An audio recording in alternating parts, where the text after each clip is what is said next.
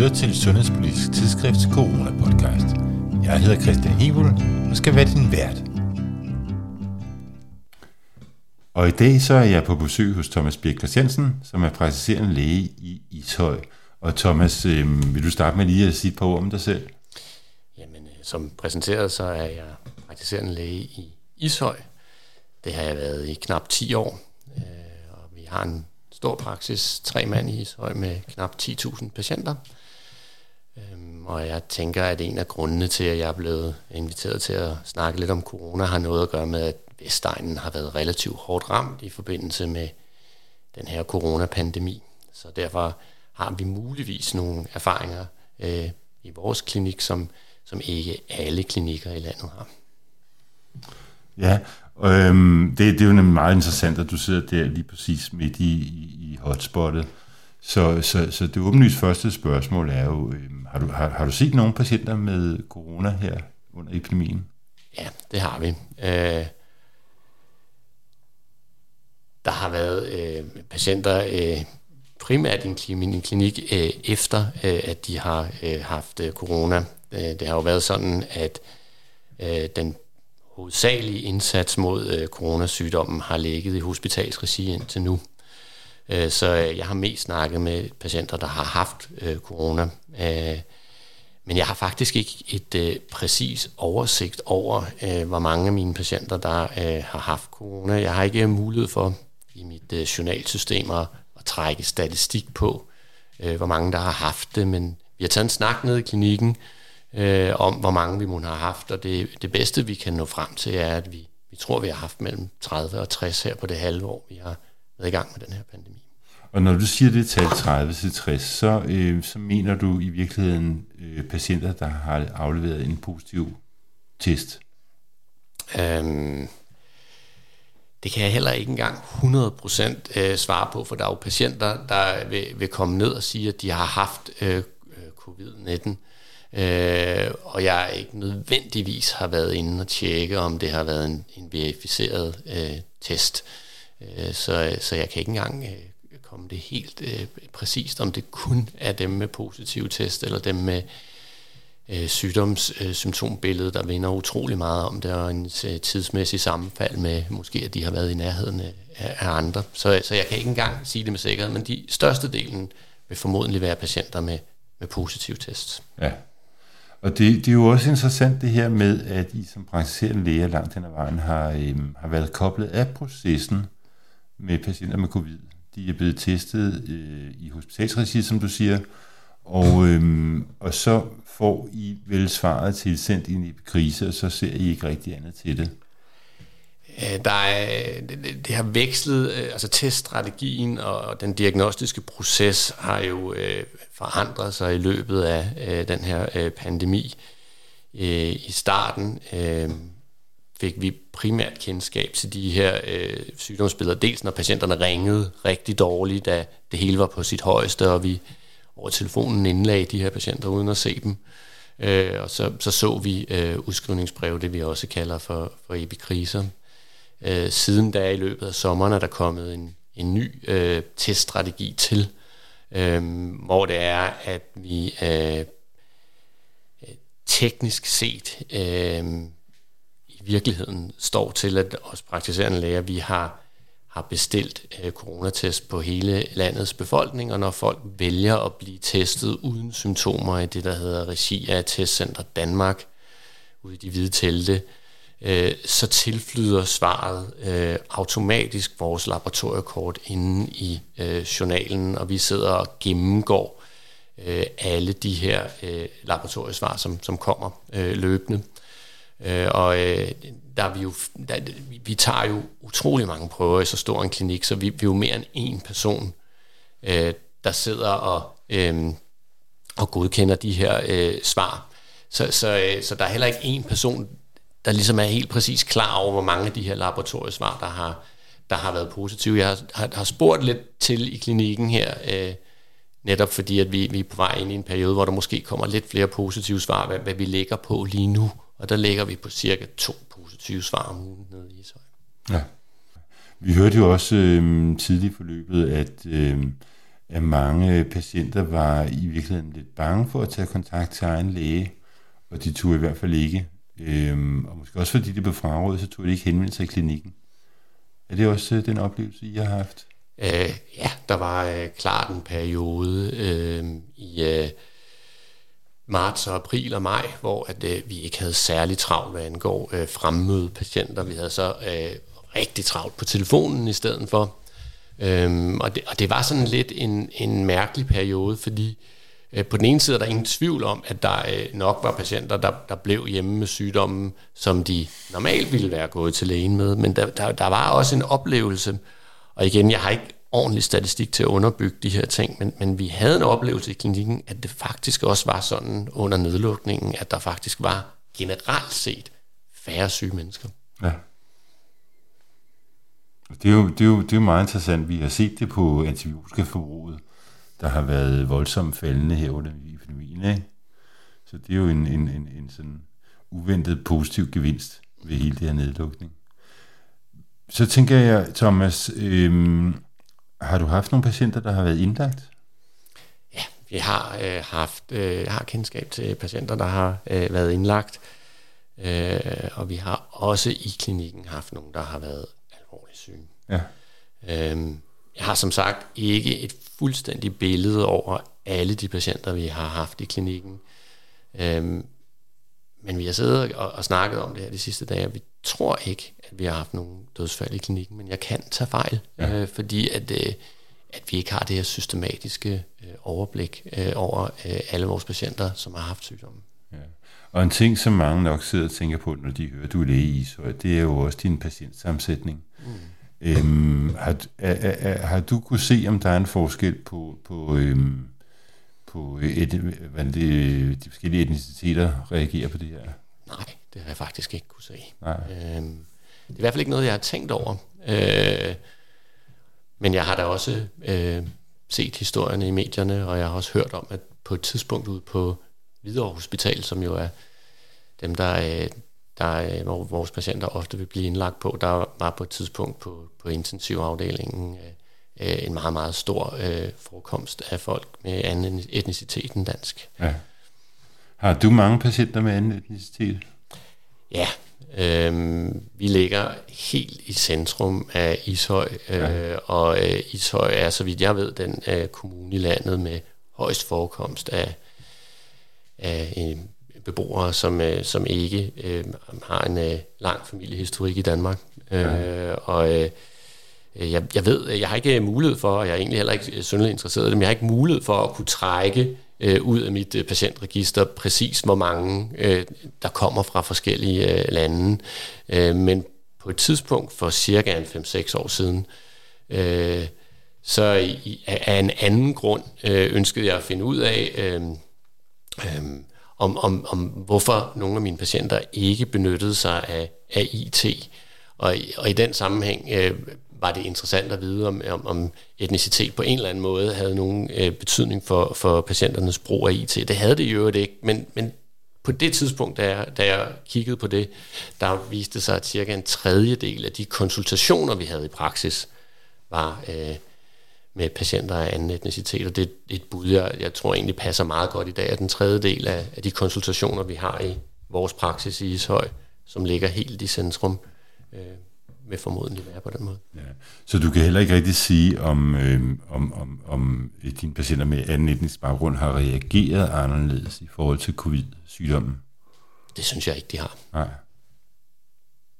Der har været mange spekulationer fremme, og nogen siger, at det er jo også bare et tegn på, at, øh, på, at de har nogle helt forkerte livsmønstre, og de hører ikke efter, hvad myndighederne siger.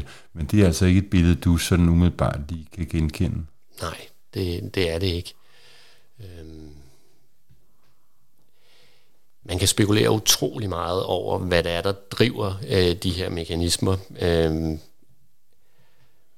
Men under alle omstændigheder, uanset hvad der er, der driver de her mekanismer, så er det jo et billede, man ser i rigtig mange lande, sådan som jeg har forstået det. Og også, måske er det, er det bedst at kigge på, på lande, der minder om os selv, altså andre øh, nordeuropæiske, vesteuropæiske lande, hvor vi har det på samme måde som i Danmark, at vi, vi har øh, øh, mange tilflyttere. Øh, og mm. der har været øh, øh, submiljøer fra forskellige, med forskellige etniciteter, hvor der har været øh, stor forekomst af sygdommen. Øh, og om det er drevet af øh, øh, særlige tilbøjeligheder til, til store møder øh, på grund af øh, fester eller begravelser, som har været fremme i medierne, eller om det er drevet af øh, dårlige sociale forhold. Øh, det, det tror jeg ikke, der er nogen, der ved endnu. Øh, men jeg tror ikke, man kan, man kan ikke, man kan ikke få det til at gå væk. Det er et fænomen, som findes i, i rigtig mange lande, så, så, så det, det, det er der. Men ja. Hvorfor det er der, det ved jeg ikke. Jeg, har, jeg synes ikke,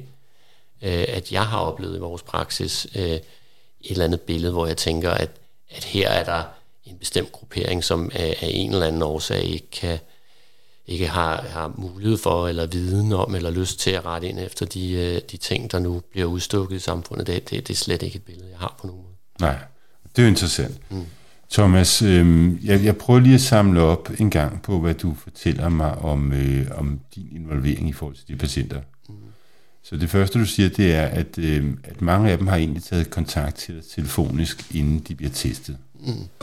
Så, så du har sådan lidt en føling derigennem med, hvor mange der i virkeligheden mistænker at have været syge. Mm.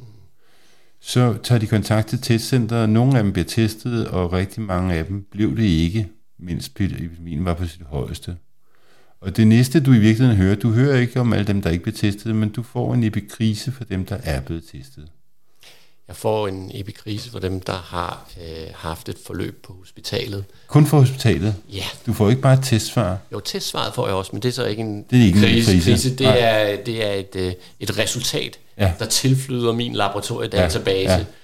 Ja. Ja. Øh, og og, og vi, vi har sådan en, en forpligtelse til at være omhyggelige, så vi, skal, vi sidder og kigger på, øh, på de her laboratoriesvar, som, når ja. De tilflyder vores laboratoriedatabase. Øh, Men det, at folk har en positiv covid-test, er jo ikke det samme som, at vi skal tage kontakt til dem. Nej, og det må I jo strengt taget heller ikke, vel? Øhm, hvis vi synes, at vi har en lægefaglig grund til det, øh, så, så kan man altid diskutere, hvor stor den grund skal være. Ja. Øhm, men øh, jeg er deres praktiserende læge, så, så hvis jeg synes, der er en lægefaglig grund til at tage kontakt til dem på baggrund af det, og det kunne man jo godt have i nogle situationer. Man kender nogle patienter, man generelt set er mere bekymret for end andre, ja. øh, som jeg sagtens ville kunne finde på at tage kontakt til også i andre ja. Sammenhænger. Det må jeg gerne. Ja. Øh, men det er også fordi, jeg laver en konkret vurdering ja. I den enkelte situation, at jeg synes, at jeg har en sundhedsfaglig begrundelse for at tage kontakt, fordi så er det, så er det sygdomsbehandling. Men er det noget, du var udsat for? Jeg har ikke taget kontakt til nogen. Nej. Jeg har ikke... Øh, øh, endnu set nogen øh, grund til. Nej. Du lytter til Sundhedspolitisk Tidsskrifts Coronapodcast. Så, så, så nu er vi der, hvor du står med det her prøvesvar. Og så øh, tager patienterne hjem og bliver derhjemme. Mm. Og så har vi haft et længere forløb, hvor du i virkeligheden ikke har været involveret. Mm. Og så er det næste, der sker, og det er det, jeg har glædet mig meget til at tale om, det er, at vi ser, at en ret stor procentdel af dem, der har været smittet, man snakker om ti til tredive procent, bliver ramt af det, vi kalder senfølger. Mm. Så det første spørgsmål, Thomas, har du set nogle patienter med senfølger? Øhm, ja, øh, nu siger du patienter, jeg vil hellere sige personer, fordi, personer. Nogen, fordi nogle af dem er øh, nogle, jeg kender... Øh, som venner og ja. øh, fagfæller, ja. Fordi der er jo også relativt mange sundhedspersoner, der er blevet smittet. Så både blandt øh, dem, der er mine patienter i klinikken i Ishøj, men også blandt øh, studiekammerater og, og andre øh, kolleger, øh, har jeg set øh, nogen, som har haft nogle ret lange sygdomsforløb. De kan ligesom, øh, de kan ligesom efter min mening, øh, inddeles i, i, i to kasser. Dem, der øh, har været meget syge i forbindelse med selve sygdommen, øh, og særligt dem, der har ligget i respirator, de er meget svækket bagefter. Øh, det ser man også ved andre sygdomme, og det er jo helt naturligt, at hvis man har en sygdom, der er så alvorlig, at man skal være indlagt i lang tid og have øh, behandling, øh, som er lige på kanten mellem, om man overhovedet kan blive holdt i live, så er det jo ikke, øh, det er jo ikke underligt, at øh, der går noget tid, før man kommer så der. Men der er altså også nogen, som ikke har haft et forløb, der er på den måde, øh, som har haft øh, sygdommen, men som alligevel går lang tid efter og synes, at der er noget galt med dem. Kan man skelne mellem dem, der har et langt forløb af sygdommen, og dem, der har senfølger? Det har jeg slet ikke talmateriale, der på nogen måde kan, kan, kan få mig til at, at, at udtale mig om. Det ved jeg ikke. Det ved jeg simpelthen ikke. Nej. Så øhm, nu står du med en patient, der kommer og klager til dig over de her typiske øhm, følgevirkninger, senfølger, som vi snakker om. Og øhm, det billede, jeg har set, det handler meget om, at en del har en, en åndedrætspåvirkning, og rigtig mange har problemer med træthed og andre øh, sådan mere eller mindre neurologiske symptomer. En del har også smerter. Hvad stiller du så op? Jeg tager en øh, snak med dem.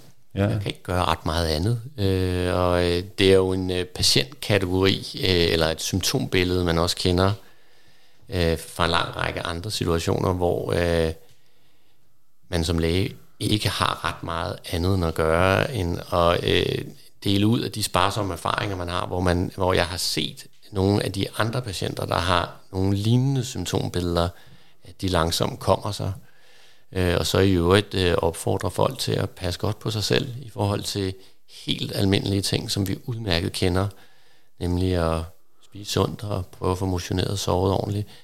Men det er jo ikke noget mirakel, og øh, dybest set er der ingen, der ved, hvad der kommer til at ske her, og den sikkerhed, som patienterne ønsker, at jeg kan sige, at stort set alle vil komme, så den sikkerhed kan jeg ikke give patienterne.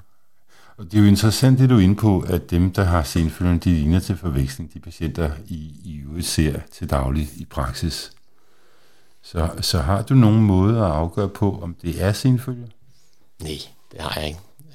Øh, det, jeg kan komme nærmest på, det er jo, at der er en tidsmæssig sammenhæng, at øh, patienten øh, har et øh, sygdomsforløb, øh, har en positiv test, og der er en umiddelbar tilknytning. Øh, efterfølgende opstår det her øh, symptombillede. Øh, så er det, hvad jeg vil kalde øh, et, øh, et langvarigt forløb. Om øh, hvordan det arter sig i længden, det ved jeg ikke. Men jeg har en fornemmelse, at der ikke er helt så mange af de her patienter, som man måske gør det til, for jeg har ikke set særlig mange af dem. Jeg har også en fornemmelse af, at det langsomt bliver bedre for de fleste.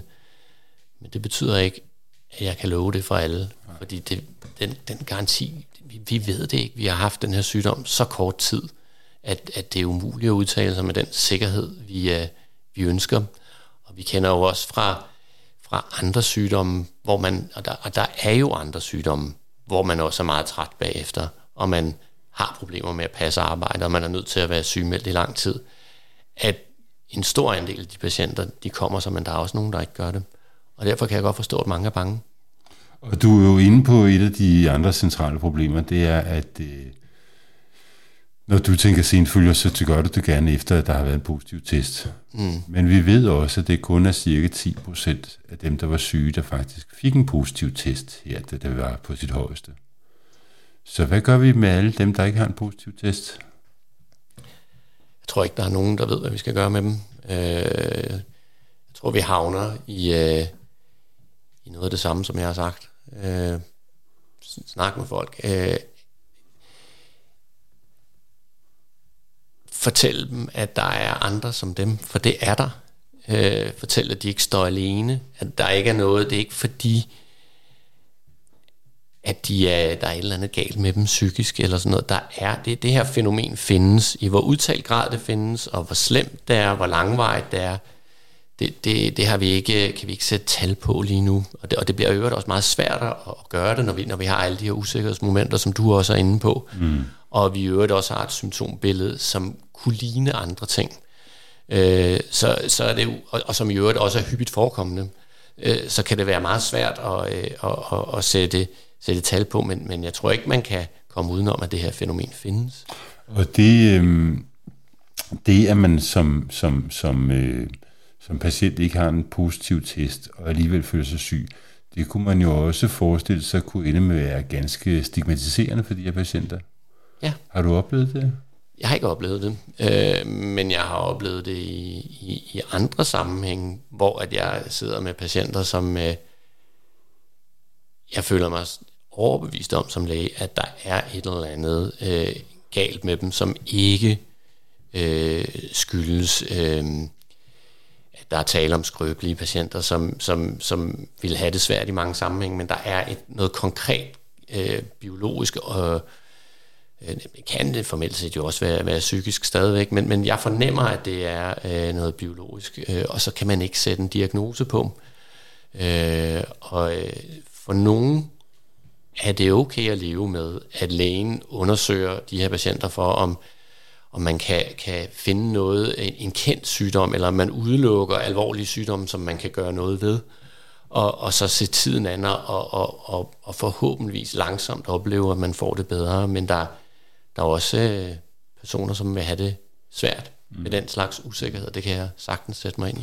Tror du, der er nogen, der afholder sig fra at kontakte dig, fordi de ikke har en positiv test? Det ved jeg ikke. Øhm, jeg tror, der er rigtig mange patienter inden for alle mulige sygdomskategorier, der ikke kontakter deres praktiserende læge. Jeg ved ikke, om det er hyppigere inden for den her kategori. Det tror jeg egentlig ikke, der er. Du lytter til Sundhedspolitisk Tidsskrifts Coronapodcast. Og det, det fører mig til at spørge om noget, noget, noget, noget lidt andet. Kunne du t- have tænkt dig at have haft en større rolle i forhold til at stille diagnosen covid? Når jeg kigger tilbage til det forløb, vi har haft i Danmark indtil nu, øh, så synes jeg, der er rigtig mange ting, vi har gjort godt. Øh, og jeg synes også, at man skal tage med ind i, i, i sådan en evaluering, at vi faktisk ikke anede, hvad vi gik ind til. Øh, og at vi så et sundhedsvæsen i frit fald i nogle andre lande. Øh, og jeg synes det faktisk, det var rigtig fornuftigt øh, på den øh, baggrund, øh, og med alle de usikkerhedsmomenter, der var, øh, og, øh, og, og gå meget drastisk til værks og få sat nogle øh, systemer op, øh, så man var helt sikker på, at man havde en kapacitet, der kunne håndtere en stor mængde meget syge mennesker. Der valgte man at øh, fokusere på hospitalsvæsenet, øh, og der var måske også på et tidspunkt, øh, øh, hvor man kunne have diskuteret, om vi kunne gå i gang lidt tidligere med at planlægge alle de her ting, men da, da det blev, som det blev, og der skulle ændres ting drastisk, og der skulle ændres ting hurtigt, så valgte man at lægge det hele på hospitalerne. Det tror jeg var, var rigtigt på det mm. tidspunkt. Mm. Øhm, nu står vi i en situation, hvor øh, øh, at vi er ret sikre på, at den her sygdom, den bliver, jeg ved med at være, den forsvinder ikke. Øh, den, den er kommet for at blive. Øh, og vi skal lære at organisere os samfundsmæssigt, øh, indtil det er, at behandlingerne bliver endnu bedre, og indtil det er, at vi får en sikker og virksom vaccine. Og så øh, er der jo øh, god grund til, at vi alle sammen i den mellemliggende tid øh, forsøger at undgå at få øh, sygdommen. Så der er, der er, og samtidig har vi jo også alle mulige andre sygdomme, der skal behandles inde på hospitalerne. Så nu vi ved lidt mere, så tænker jeg, at der er flere ting, der på en eller anden måde skal ud i almen praksis. Og så stille står vi med et problem. Det var en lang vej derhen, men, men så i virkeligheden, ja, du vil gerne have en større rolle i klinikken. Øh, der er sikkert nogle af mine kolleger, der vil sige, at det, at det vil de ikke. Øh, og jeg kan da også godt være nervøs for den rolle, men jeg mener, at det er rimeligt. Ja. Nå, men lige tilbage til de her øh, patienter, som manglede test. Øh, noget mange af dem jo efterlyser, det er at kunne få taget en, øh, øh, en C O-test. Mm. Få målt, om de har antistoffer i blodet. Mm. Det kan de ikke rigtigt i dag. Nej. Og jeg ved heller ikke helt, øh, hvad jeg skal svare til det. Øh, For nogle måneder siden havde jeg nok i virkeligheden godt kunne lide den test, men jo mere der kommer frem omkring den test, og de begrænsninger, der er ved den, øh, så har jeg lidt svært ved at se, hvad den skal bruges til sådan i det store befolkningsøje med. Den kan bruges, øh, øh, men det er jo ikke, man kan ikke bruge testen til at... Man kan, man, jeg, jeg, jeg i hvert fald føler mig meget utryg ved at tro, at en, øh, en negativ C O-test er det samme som, at du ikke har haft sygdommen. Så, så prøv at sætte nogle flere ord på de problemer, du ser med C O-testen. Øhm, C O-testen øh, går jo dels på, øh, på, øh, den går på nogle, nogle ret konkrete antistoffer. Måske, at øh, når man tager sådan en test, så, så fanger man ikke alle dem, der har haft sygdommen, og der er også noget, der tyder på, at nogle af dem, der har haft sygdommen, de udvikler øh, et ganske lavt niveau af antistoffer, og de udvikler også et niveau af antistoffer, som forsvinder relativt hurtigt. Om det så er tre måneder, eller seks måneder, eller tolv måneder, det, det ved vi heller ikke endnu, det er så ny en sygdom. Og om det har betydning for ens varige beskyttelse, det ved vi heller ikke. Øh, der, vi kender til, til andre situationer, hvor øh, det, at man har beskyttende antistoffer, og at de beskyttende antistoffer bliver umålelige, ikke er det samme som, at beskyttelsen forsvinder. Mm. Og det er jo nogle meget gode overvejelser, Thomas, men når du nu står over for en patient, der siger, jeg tror, jeg havde covid tilbage i april måned, men jeg kunne ikke få en test, og nu har jeg senfølger, og jeg vil rigtig gerne have en antistoftest. Hvad siger du så til den patient? Jeg er nødt til at sige, at jeg ikke har det produkt lige nu, og at jeg ikke har den analyse lige nu. Jeg kunne sagtens forestille mig på sigt, at, at den kunne have en rolle der, men, men det, det, jeg mener stadigvæk, at, at som det er lige nu, har jeg ikke set data på den test, der, der gør, at jeg ved helt præcis, hvor stor en rolle den skal have, fordi hvad hvis den er negativ, så står patienten i nøjagtig samme ja. situation som før. Patienten har haft et sygdomsbillede, der minder utrolig meget om covid. Patienten har haft et tidssammenfald med, at jeg har haft sygdommen ja. på præcis det tidspunkt, hvor sygdommen var på sit højeste, ja. har måske endda været i kontakt med nogen, der har haft sygdommen. Er det så ikke senfølger, patienten har? Ja. Det vil jeg mene, at det kunne det sagtens være selv med en negativ C O-test. Så, så du vil hellere forlade dig på klinikken i virkeligheden? Øh, lige nu er jeg nødt til det. Ja. Øh, hvis, jeg, jeg vil ønske, at vi vidste mere om den her C O-test, øh, fordi man kan sagtens bruge en C O-test. Hvis jeg ved, at firs procent af dem, der har haft sygdommen, får en positiv C O-test. Hvis jeg vidste det, ja. så kunne jeg jo sagtens bruge det, og jeg kunne fortælle patienterne om den her usikkerhed. Ja. Men da vi øh, ikke kender mørketallet, og vi ikke ved, ved hvem mørketallet er, ja. så er det meget, meget svært at finde ud af, præcis hvor god den her test er. Og vi, der, der vil gå utrolig lang tid, før vi ved noget om det. Ja. Thomas, øh, til sidst så kunne jeg godt bare lige tænke mig at snakke lidt med om andre diagnostiske værktøjer. Fordi noget af det, vi hører fra de her patienter med senfølger, det er, at de får, øh, de får taget en helt arsenal af forskellige tester. De bliver jo sendt rundt øh, fra Herodes Pilatus til lungelæger, til astmalæger, til, til, til rheumatologer og til neurologer. Og hvad skal man egentlig gøre? Det er jo en problematik, som ikke kun er kendt øh, i forhold til øh, patienter, man mistænker for covid nitten senfølger.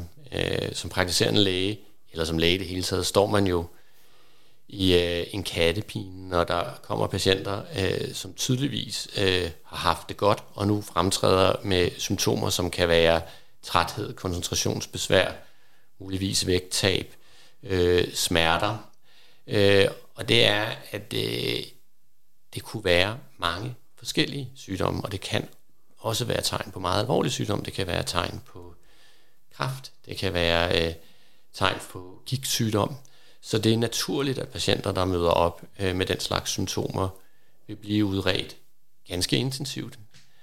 Og kunsten som læge er på en eller anden måde at ramme en balance, hvor man både som læge og som patient føler sig så, på så sikker grund til, at der ikke er tale om en anden alvorlig sygdom. Ja. Øh, så man ligesom tør lade det ligge, i hvert fald i en periode, og så øh, kigge hinanden i øjnene og sige, nu snakker vi sammen om nogle måneder igen. Og hvis der kommer noget nyt til, så kommer du tilbage inden.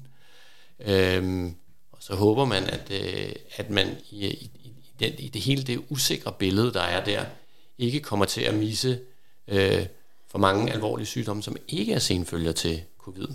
Og det næste problem, man så har, det er, hvorfor undersøger man så ikke de her patienter for alle ting?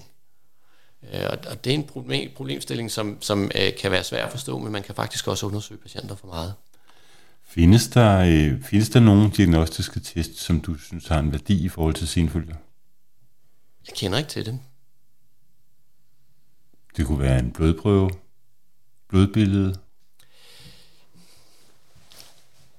Jamen, altså det kommer lidt an på, hvordan du formulerer spørgsmålet. Hvis du formulerer spørgsmålet, om, om jeg øh, synes, at der er nogle øh, hvad hedder det, øh, diagnostiske tests, som er relevante for patienter, der møder op med den her type symptomer, så er der, så er der en hel masse, yeah. øh, som jeg gerne vil tage.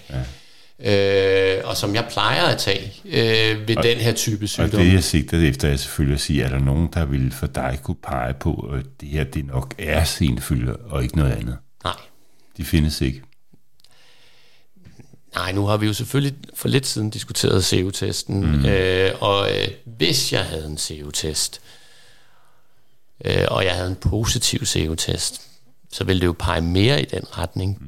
men jeg ville jo stadigvæk ikke vide, om det ikke kunne være noget andet. Nej, det er rigtigt. Kunne du tænke dig til allersidst, at der var noget mere vejledning til jer praktiserende læger fra myndighederne om, hvad I stiller op med de her patienter?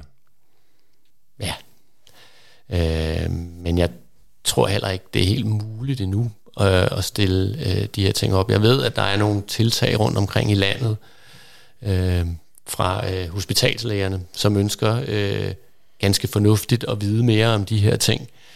Og, og de skal måske nok også have et fokus på dem, der har været, dem, der er mest syge, de hører nok til. Øh, kan være, de hører til der. Øh, men, men jeg tror ikke, der er nogen, der har... Øh, altså, det, det er jo blandt andet derfor, at der er så mange historier i medierne lige nu her. Det, det er fordi, det hele er så usikkert. Der er ikke nogen, der kan udtale sig med stor sikkerhed om de her ting. Så, øh, så øh,